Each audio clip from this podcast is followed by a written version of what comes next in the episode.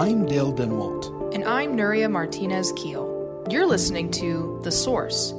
Thanks for joining us as we discuss the Oklahoman's most impactful stories with the reporters who wrote them. Oklahoma issued its first gender neutral birth certificate this month, prompting immediate backlash from Republican leaders. The state's health commissioner then resigned. We look at the difference this makes for non binary people and what some have called a significant policy change in our state. Capitol reporter Carmen Forman joins us today. An Oregon resident who was born and raised in Oklahoma successfully sued the Oklahoma State Department of Health to change their birth certificate to gender neutral. Kit Vivian Lorelied, who doesn't identify as strictly male or female, is the first person to have the letter X instead of a male or female designation on their Oklahoma birth certificate. Who is Kit and what were they seeking in all of this? Kit, of course, like as you mentioned, born born and raised in Oklahoma, now lives in Oregon. Um, it was in Oregon a few years ago that they and and to be clear, Kit is non-binary, so they use they and them pronouns, and we'll we'll use those in this podcast.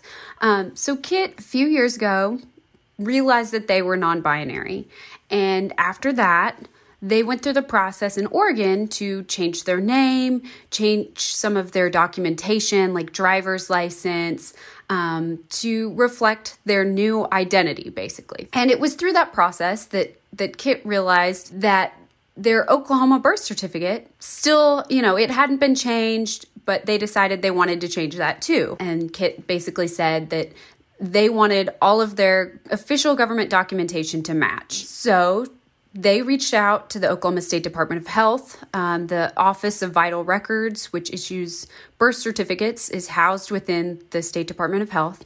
So they reached out and they said, here's this court order from Oregon that shows this court granted a name change and changed um, the identification on some of the documentation. And so Kit basically asked the State Department of Health, hey, can we change my birth certificate to a non-binary option. But here's here's where things got interesting, I guess you if you will. The State Department of Health said we don't offer a non binary option or a gender neutral option on birth certificates. You can get your name changed on the birth certificate, but you would have to be either male or female designated on the birth certificate. And so that's when Kit um, basically took the State Department of Health to court. So the, the State Department of Health requires a court order, anyways, to change the name or the sex on a birth certificate. They want to make sure that a court has acknowledged, you know, that yes, this is who this person is.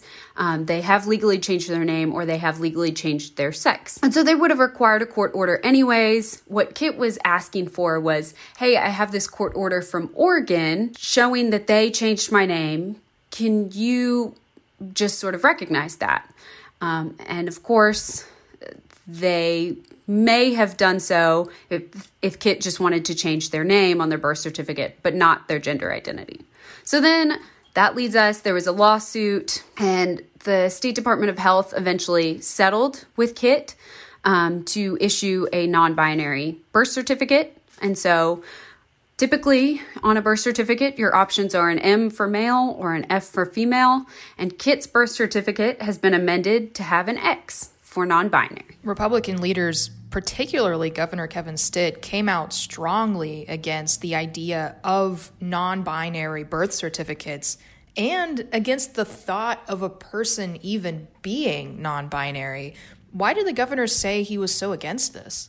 Yeah, that's a really good question. So, Governor Stitt, in a statement, um, basically said that he does not believe that there are non binary people. He said that there are only men and there are only women. And I think a lot of people showed last week that they disagreed with that statement, um, and especially those in the LGBTQ community. Many Democrats said that they found what the governor said to be extremely offensive um, to those in the LGBTQ community. But here's the other thing that I think that made the governor so angry. He also, in a statement, you know, blasted quote unquote rogue activists at the State Department of Health. He did not specify who those quote unquote rogue activists are or um, anything like that. But part of the reason I think the governor was so angry is I don't know that he heard this news from the State Department of Health or from anyone who worked there. Um, so, NonDoc was the first news outlet to report this um,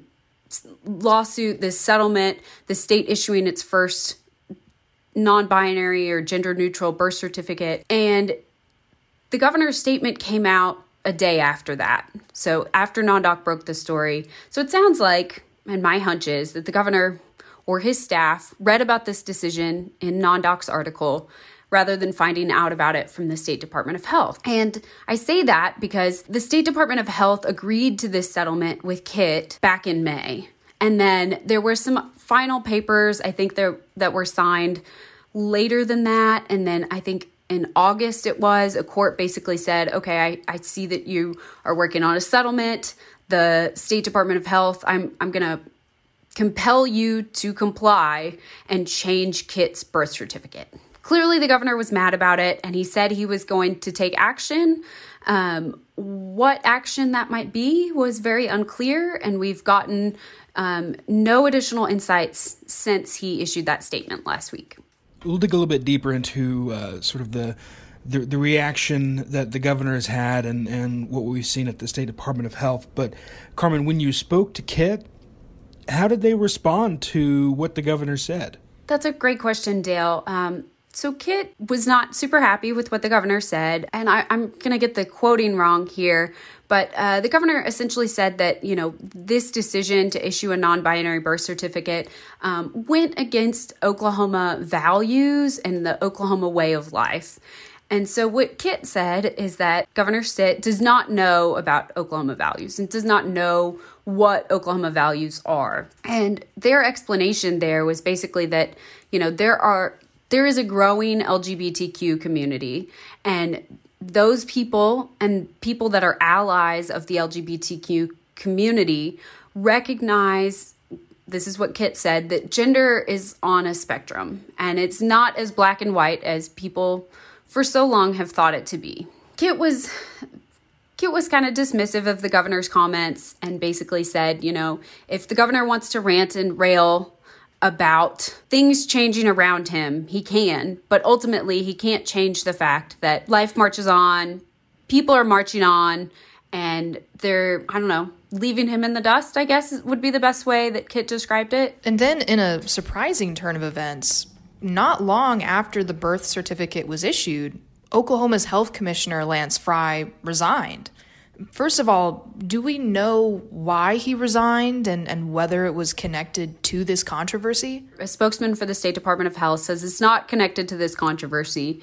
Um, in uh, Dr. Frye's resignation letter that he sent to the governor, he he referenced that the COVID nineteen pandemic is the situation in Oklahoma is improving basically, you know, fewer new COVID cases, fewer COVID hospitalizations, and that because of that, Dr. Frye felt that it was time for him to move on and that he had, you know, helped Oklahoma weather the pandemic, uh, especially through the worst of the pandemic. And now he needed something else to do, or he wanted something else to do.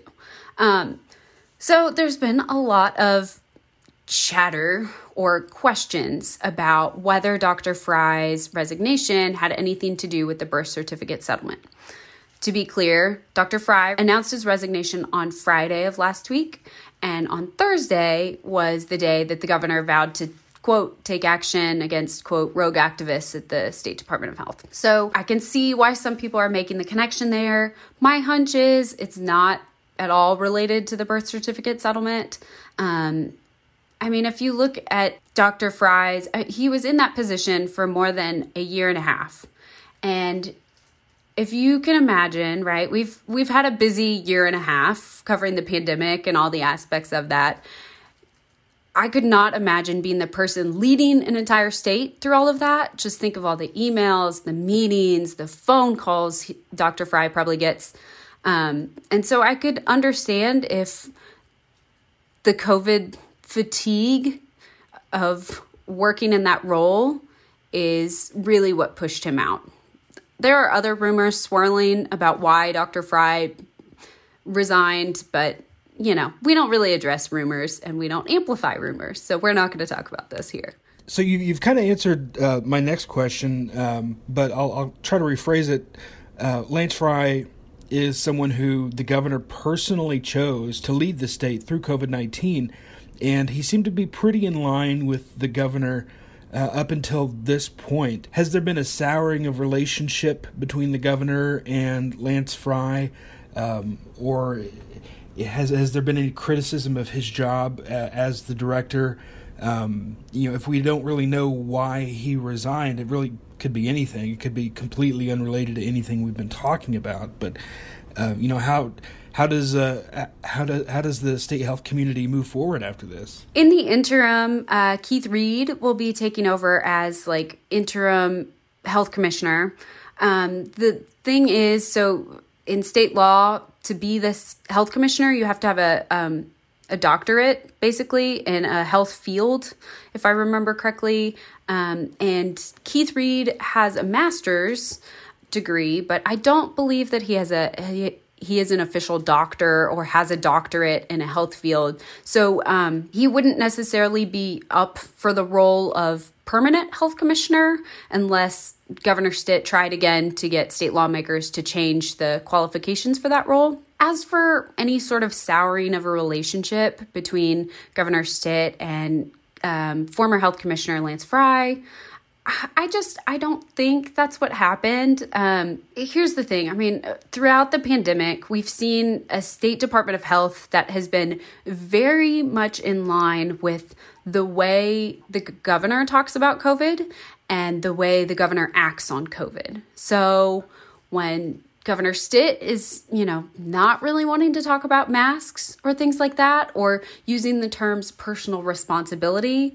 We saw the State Department of Health kind of mirror that lingo, that language from the governor's office. And honestly, throughout the pandemic, we saw that Dr. Frye was he was really in lockstep with the governor on a lot of things when when you asked him questions about like should uh, well the CDC recommends children in schools should be wearing masks.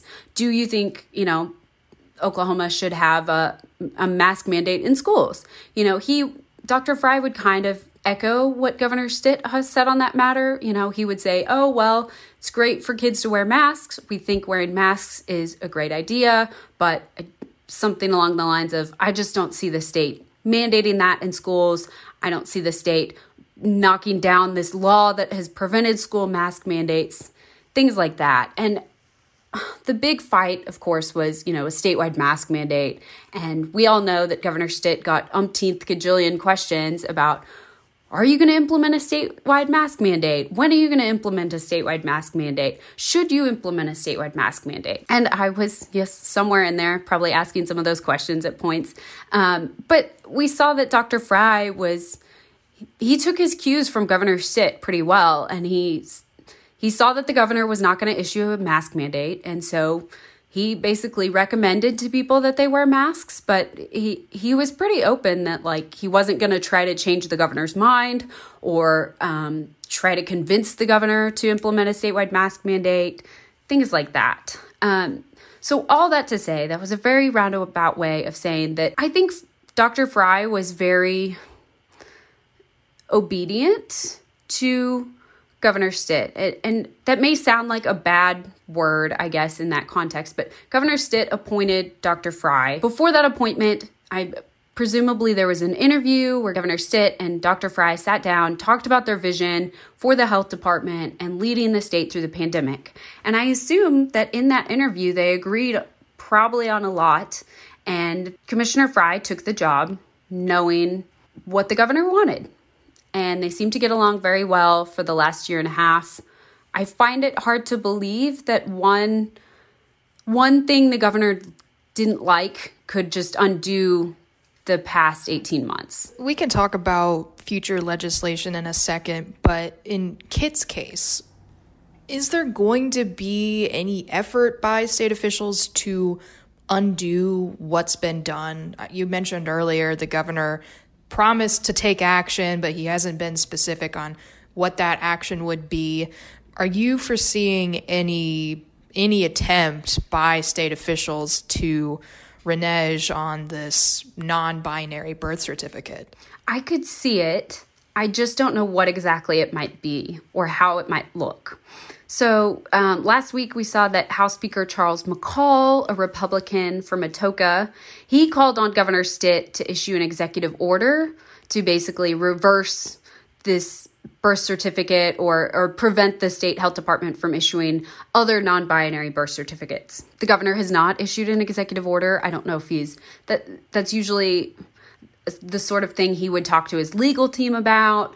I don't know if he has the authority in this instance to issue an executive order and just, you know, make everything go back to the way it was. But then, you know, we've heard also from Speaker McCall that him and House leadership has basically said that they believe that this settlement agreement that the health department agreed to with Kit, they believe it to be invalid. And they say that is because um, there's a state law that essentially says that if state agencies enter into settlement agreements or um, anything like that, and it substantially changes the policy or the priorities or how an agency works, then that agreement should go before the governor and the legislative leaders before it is finalized. And so, of course, in this case, legislative leaders did not know about this settlement agreement until it was publicly reported on through the news media. So they weren't they weren't consulted at all. Some Republican lawmakers have already expressed an interest in writing